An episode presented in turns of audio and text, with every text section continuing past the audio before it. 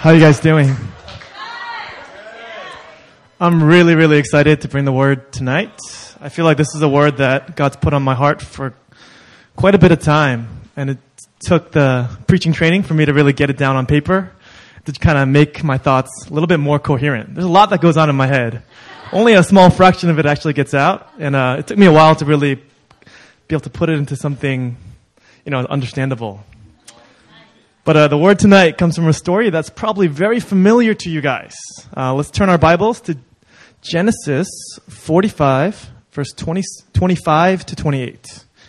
Genesis chapter 45, verse 25, chapter 45, verse 25 to 28. And you guys should see right away that this is the story of Joseph. And um, just to review just a little bit, Joseph um, he had a lot of brothers and sisters. A lot of brothers. Did he have a lot of sisters? We don't really know, right? One, maybe. Anyway, he had a lot of brothers. They were very jealous of him, so they sold him into slavery. Kind of harsh. And then when he was in slavery and he was in bondage, um, you know, he eventually got falsely accused of rape by Potiphar's, Potiphar's wife. He got forgotten in prison by the two people he um, interpreted dreams for. And then he became the second in command over all of Egypt after saving the land from famine. And um, throughout this whole time, if you guys remember the story, he never once stopped being his father Jacob's son. All right, he stayed as a son the whole time. It didn't matter where he was. He always walked with favor, with excellence, and with honor. No matter what he did, he always maintained that identity as a son. And um, then his brothers came to Egypt to get food because the famine in Canaan was so harsh.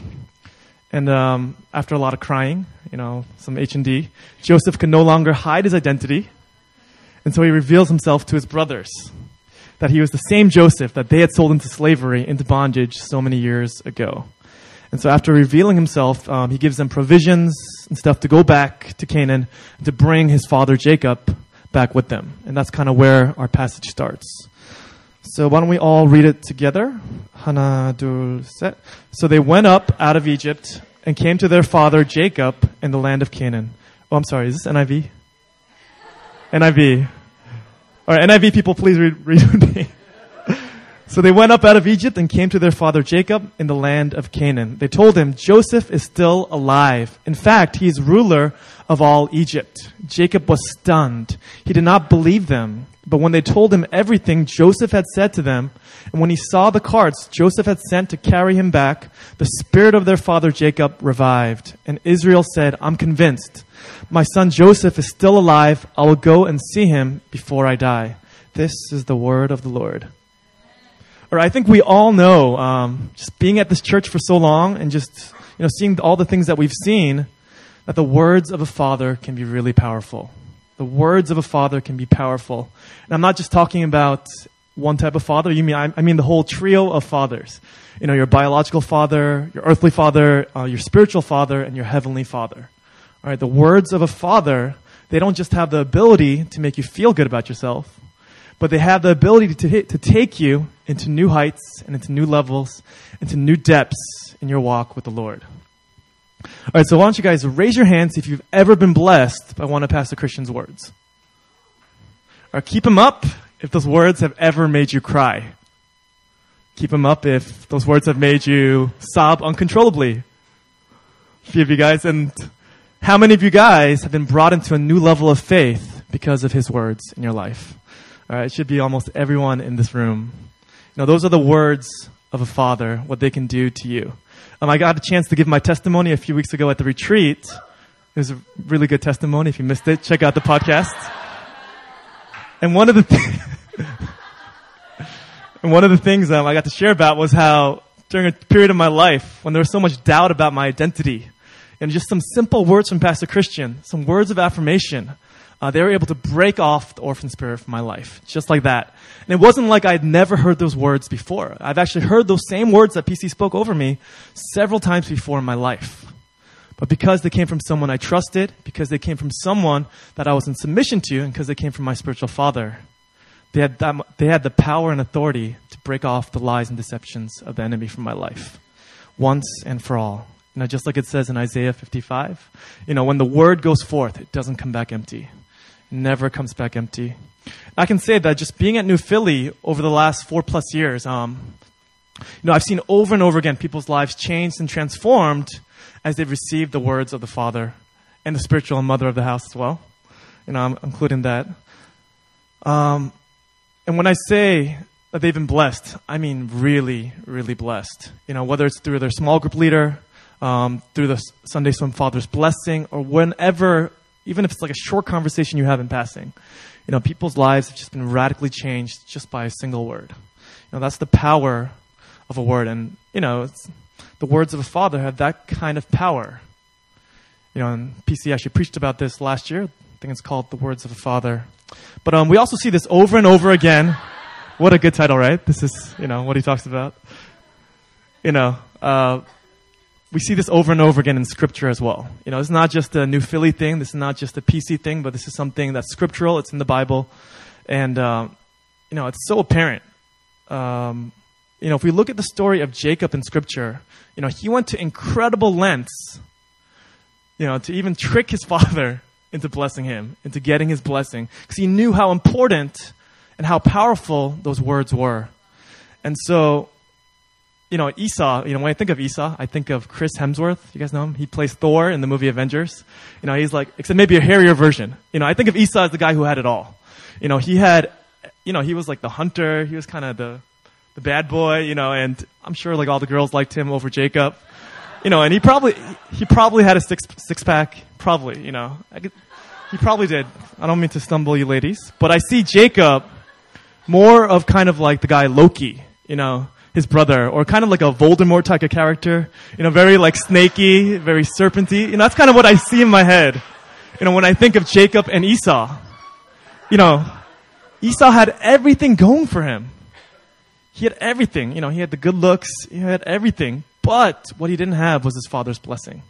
You know, and that made all the difference in the world. You know, and because of this, Jacob's descendants greatly prospered. And from his descendants, we get our Savior, Jesus Christ. But if we follow what happened to Esau, uh, let me just read from Malachi uh, chapter 1, 2 to 3. You know, it says, Yet I have loved Jacob, but Esau I have hated. This is God talking. And I have turned his hill country into a wasteland and left his inheritance to the, de- to the desert jackals. And unlike Esau, Jacob was someone who knew the importance of the father's words. You know, in Genesis 49 26, right before Jacob dies, he blesses his sons and he says, to his sons, Your father's blessings are greater than the blessings of the ancient mountains, than the bounty of the age old hills. You know, Jacob was a man who understood the power of the father's words in his life. Now, as important as we know the words of the father are, I want to say that the words of a son are also incredibly powerful. The words of a son are also incredibly powerful. You know, if someone is really walking in submission as a son and is claiming his inheritance, and carries the heart of his father and the DNA of his father inside of him, his words most definitely have power as well. And a lot of times um, we say that the best way to become a father is to be, by first becoming a son and being a good son. And this is true, but I want to add one note to that. You know, not only can we minister as a father, because we think that when we become a son, then we become a father and we minister as a father, but not only can we minister as a father, we can also minister to the Father. We can also minister to the Father. You know, when we minister to God, we make up, um, I mean, not, we don't make up, but we open up avenues for God to move. Right? When we minister to God, we open up avenues for God to move.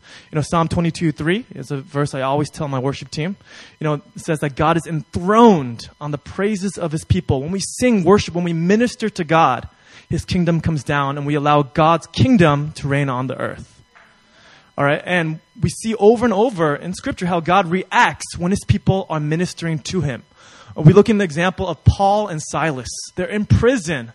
They're in prison, you know, and they're worshiping God. And as they worship, that opens up the avenue for God's power to come in.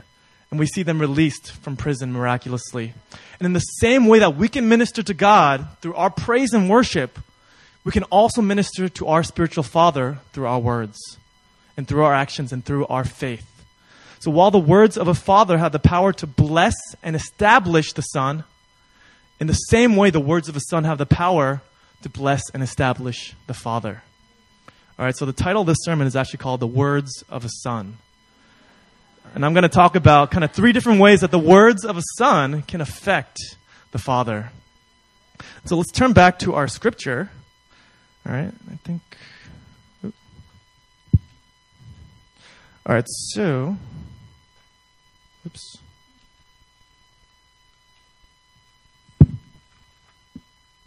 Oh, here we go. All right, so I'm just going to read our scripture passage one more time. So they went up out of Egypt and came to their father Jacob in the land of Canaan. They told him Joseph is still alive. In fact, he's ruler of all Egypt. Jacob was stunned. He did not believe them, but when they told him everything Joseph had said to them, when they told him everything that Joseph, Jacob's son, had said to them, and when he saw the carts Joseph had sent to carry him back, the spirit of their father Jacob revived. Everyone say with me, revived. All right, the spirit of their father Jacob revived when he heard the words of his son. Israel said, I'm convinced my son Joseph is still alive. I will go and see him before I die.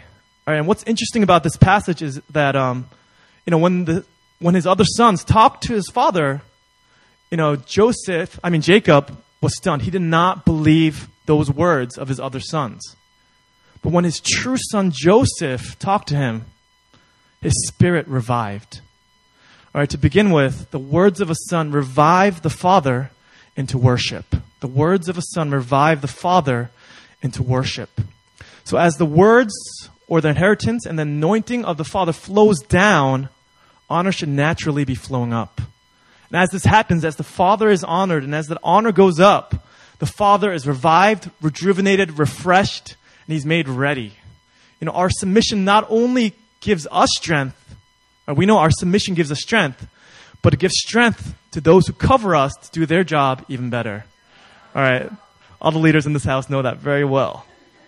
All right, Proverbs 10:1 it says a wise son makes a glad father, but a foolish son is a sorrow to his mother. All right, sorry Pastor Aaron. And Proverbs 23:15 to 17 says, "My son, if your heart is wise, and my heart too will be glad. My heart too will be glad." He repeats it. My inmost being will exult. Other translations say, rejoice and celebrate. When your lips speak what is right. When we're speaking the words, you know, it makes our Father worship and pr- brings him into a place of thanksgiving. You know, we see this over and over again with the Apostle Paul in all his letters. You know, in the beginning of 1 Corinthians, he says, I give thanks to my God always for you, to my sons. In Ephesians 1, Paul says, Because I've heard of your faith you know, I do not cease to give thanks for you. In Philippians, Paul says again, I thank my God in all my remembrance of you. He does the same thing in almost every single one of his letters. All right, almost every single one of his letters. Oops, sorry. All right, and actually, oops.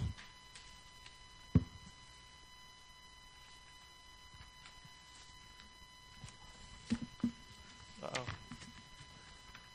A lot of pages.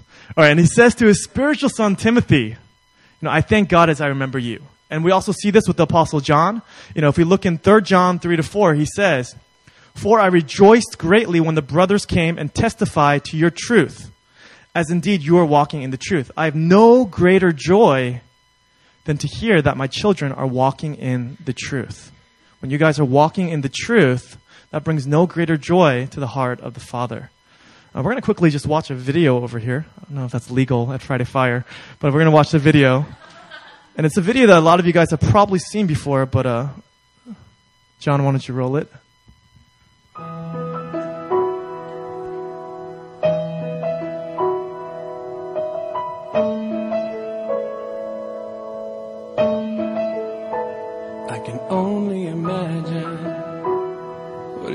Be like when I walk by your side. I can only imagine what my eyes will see when your face is before me. I can only imagine.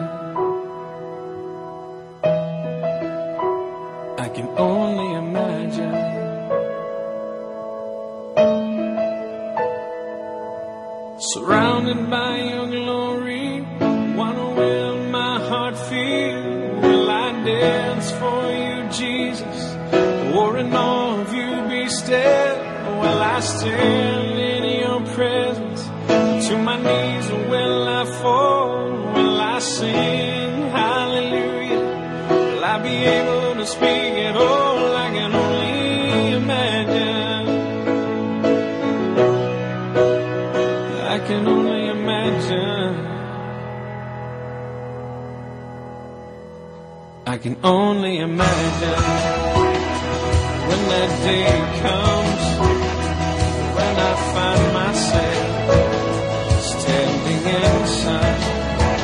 I can only imagine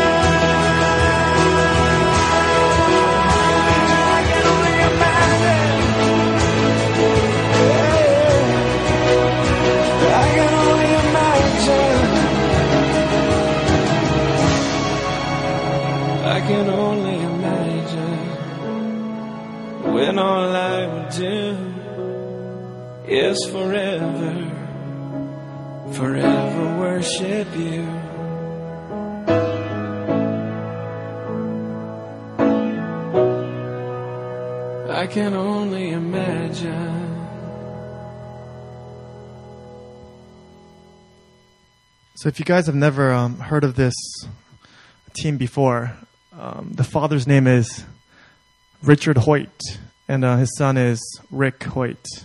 And what you just saw in the video is an Ironman triathlon. Now, if you know what that is, you know it starts with 2.4 miles of swimming, then it goes to 112 miles of biking, and to finish it off, you finish off with a full 26.2 miles, full marathon.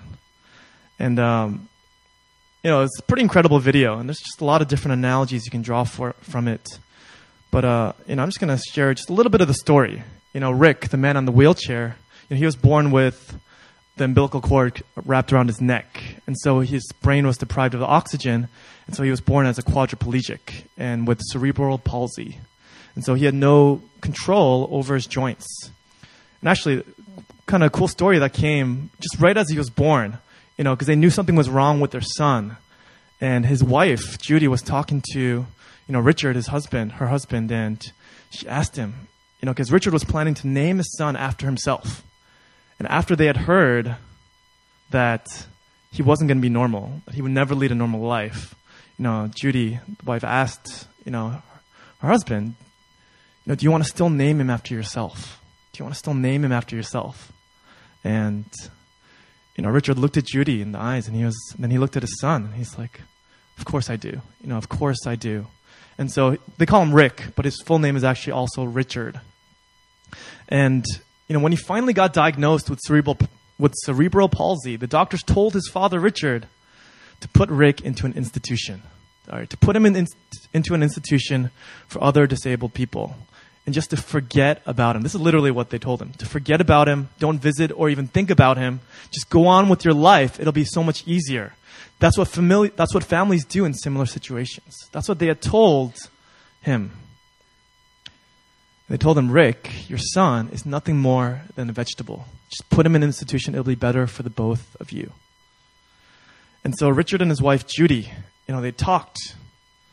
And as they were talking, you know, they just looked, you know, into their son's eyes. They looked into Rick's eyes just every day. Because this was this took this process took years. You know, they just looked into his eyes every day. And as they looked into his eyes, you know, they just saw something move. They saw something inside of him that was turning. They saw the gears changing and they knew, just they just knew. You know, there was not really really any physical evidence, but they knew that he was learning. And so from that day on, they chose not to put him into, into an institution, but instead to treat him as a normal boy. You know, so they took him swimming. You know, they took him out to play with his other brothers. You know, they sat him at the dinner table. They talked to him. They taught him the ABCs. You know, they even took him to go see the Boston Bruins. You know, their favorite ice hockey team. You know, I don't really like Boston. I'm from New York, but you know, I'll give it to him. And they took him to see the Bruins, and you know, they just treated him as a normal kid. And so when he was eight years old, through a connection at Tufts University through the engineering department, they went and they saw and they were asking, you know, is there any way that you could help us to find a way for Rick to communicate with us? Is there any way? Is there something that you guys can do?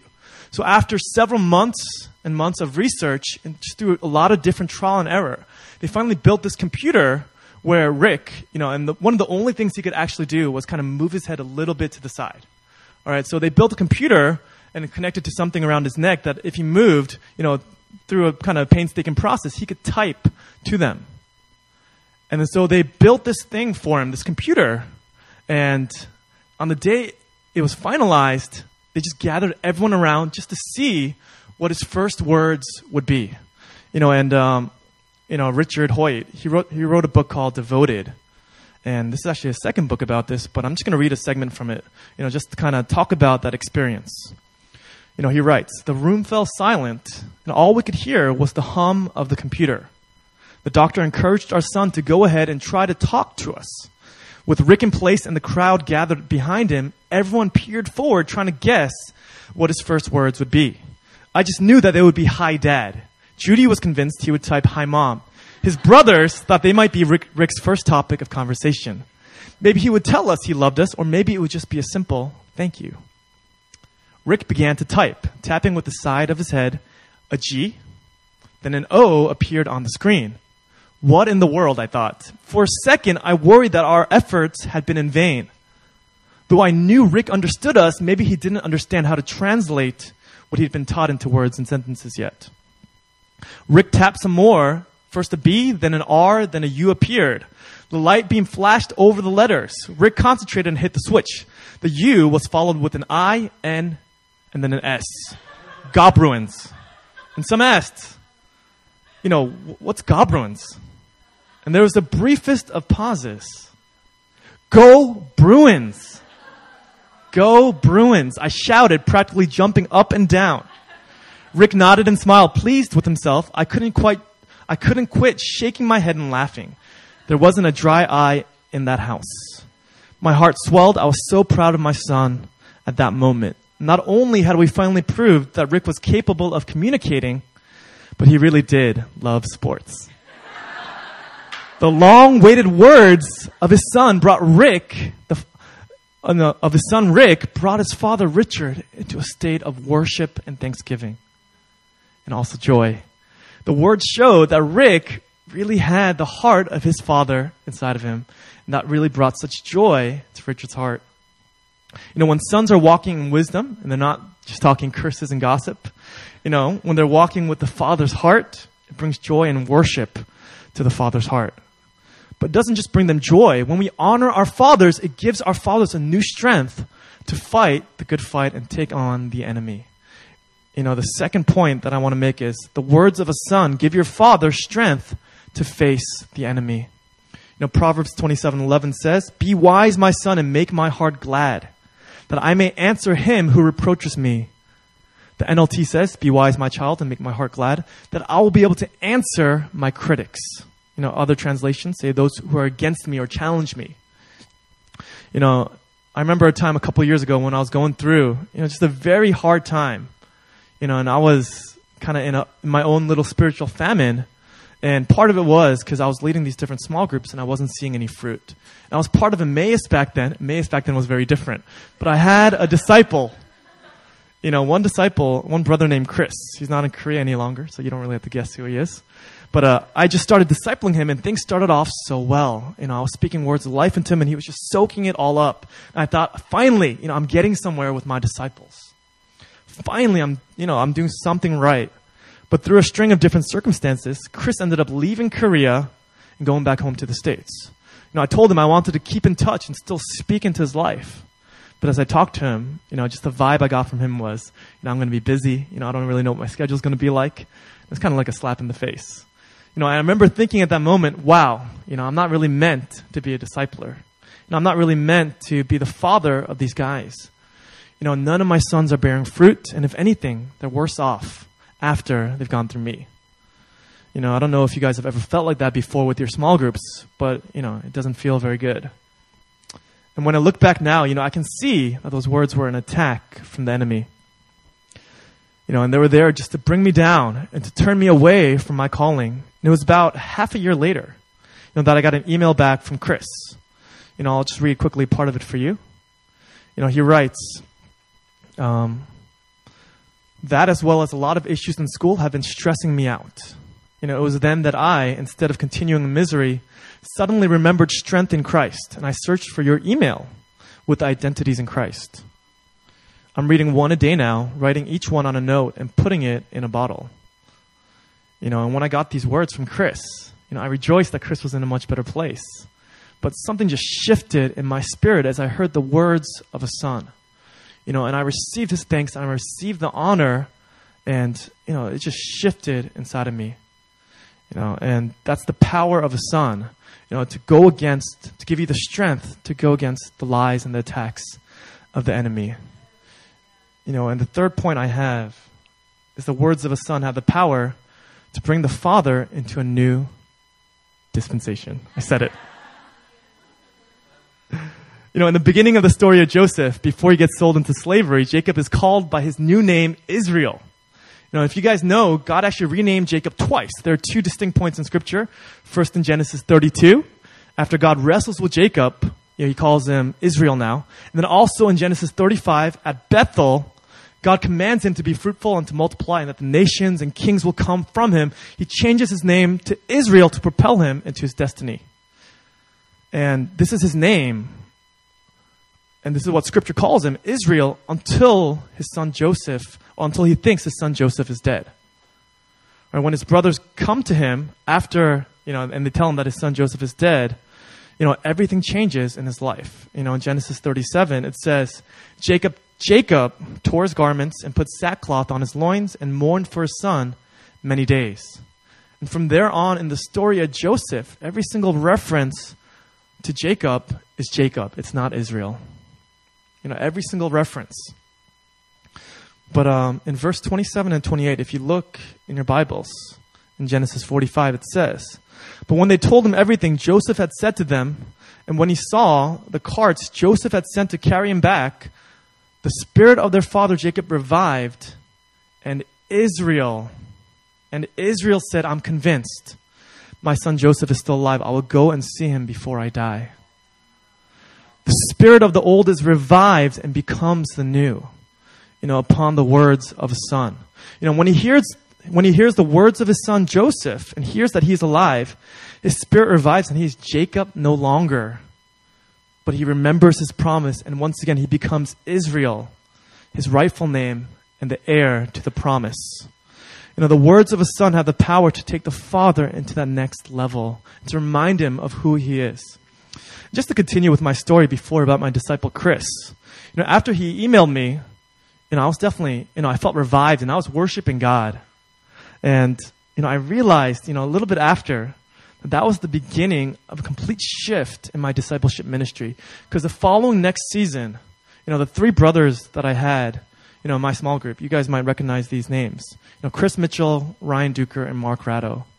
If you know anything about these brothers, you know, they are walking with the Lord right now. You know, and I remember that season because it was it was probably my most special small group season. It was also my last, or one of my last. But um, you know, the season, you know, I called it the season of answered prayers because every single week in that small group, we saw breakthrough in so many different areas. We would pray for the most ridiculous things, and every single week, God would answer those prayers right away. You know, and you know, I started not only that, but I started seeing people from past small groups just emailing me out of the blue and telling me how blessed they were, telling me how they were reaching a new level in their faith. And I realized that if it hadn't been for Chris, if it hadn't been for those words, or it was because of those words that I was propelled to a new level, you know, in my leadership, in my discipleship. In church, I just want to remind you, your words have power. Your words have the power to empower those entrusted to you you know, to bring healing into their lives and to break off chains of bondage. But your words also have the power to bring the spiritual father of the house into the next level.